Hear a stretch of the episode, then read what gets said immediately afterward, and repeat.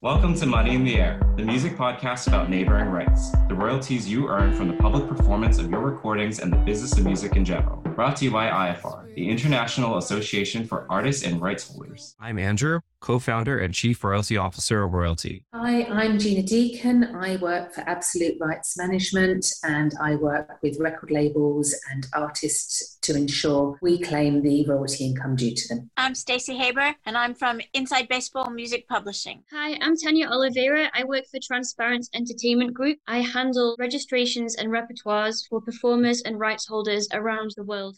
Hey, welcome back to Money in the Air, the Neighboring Rights podcast brought to you by IFR, the International Association for Artists and Rights Holders.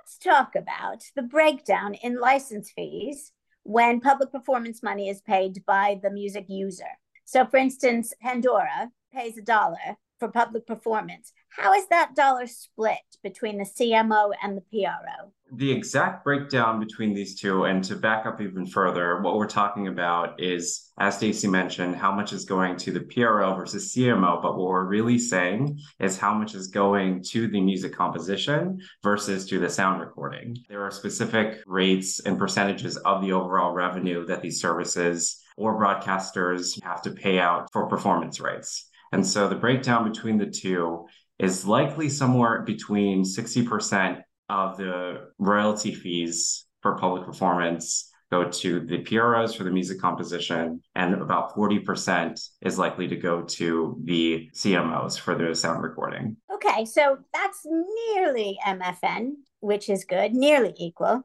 That's okay. And is it the same in the UK? Do you know? We just also looked at some stats before this podcast on what PPL collected versus what PRS collected, which in the UK, it's centralized under one body, essentially. You do the license with a broadcaster, and PPL is collected, the revenues for 2019 was 271 million pounds versus PRS was near a billion. That's almost three times as much going to PRS versus PPL. Do you want to add some caveats here that the US does not pay for terrestrial broadcast. We are the largest country in terms of revenue for public performance and for what we call here non-interactive digital performance. So because of the lack of reciprocity between the US and the UK, it's probably lowering PPL's revenue quite significantly in that respect with all that said, PRS versus PPL is still about three times higher in revenue. And do we think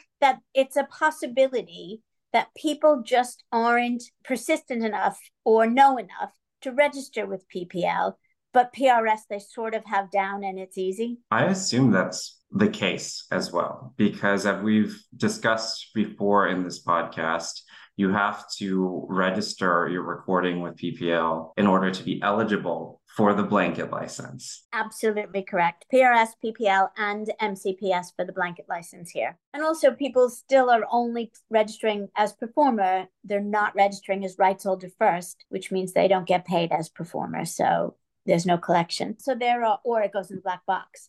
So yeah, that could make up for some of the difference. But even with both of those caveats that you just said, I still think that PRS is getting a bigger share. With in terms of the percentage breakdowns, yes. maybe somewhere in the realm of 60 40 as well. I believe in Brazil, it's under a similar type of uh, licensing regime where 60% of the income for public performance is going to the music compositions, and 40% is going to the sound recordings.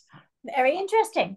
Okay, that's great to know. Let's see if we can't get more people registering for neighboring rights and bringing that percentage up just by the sheer volume. So remember, if you have a question, it's info at IFR, dot co dot UK.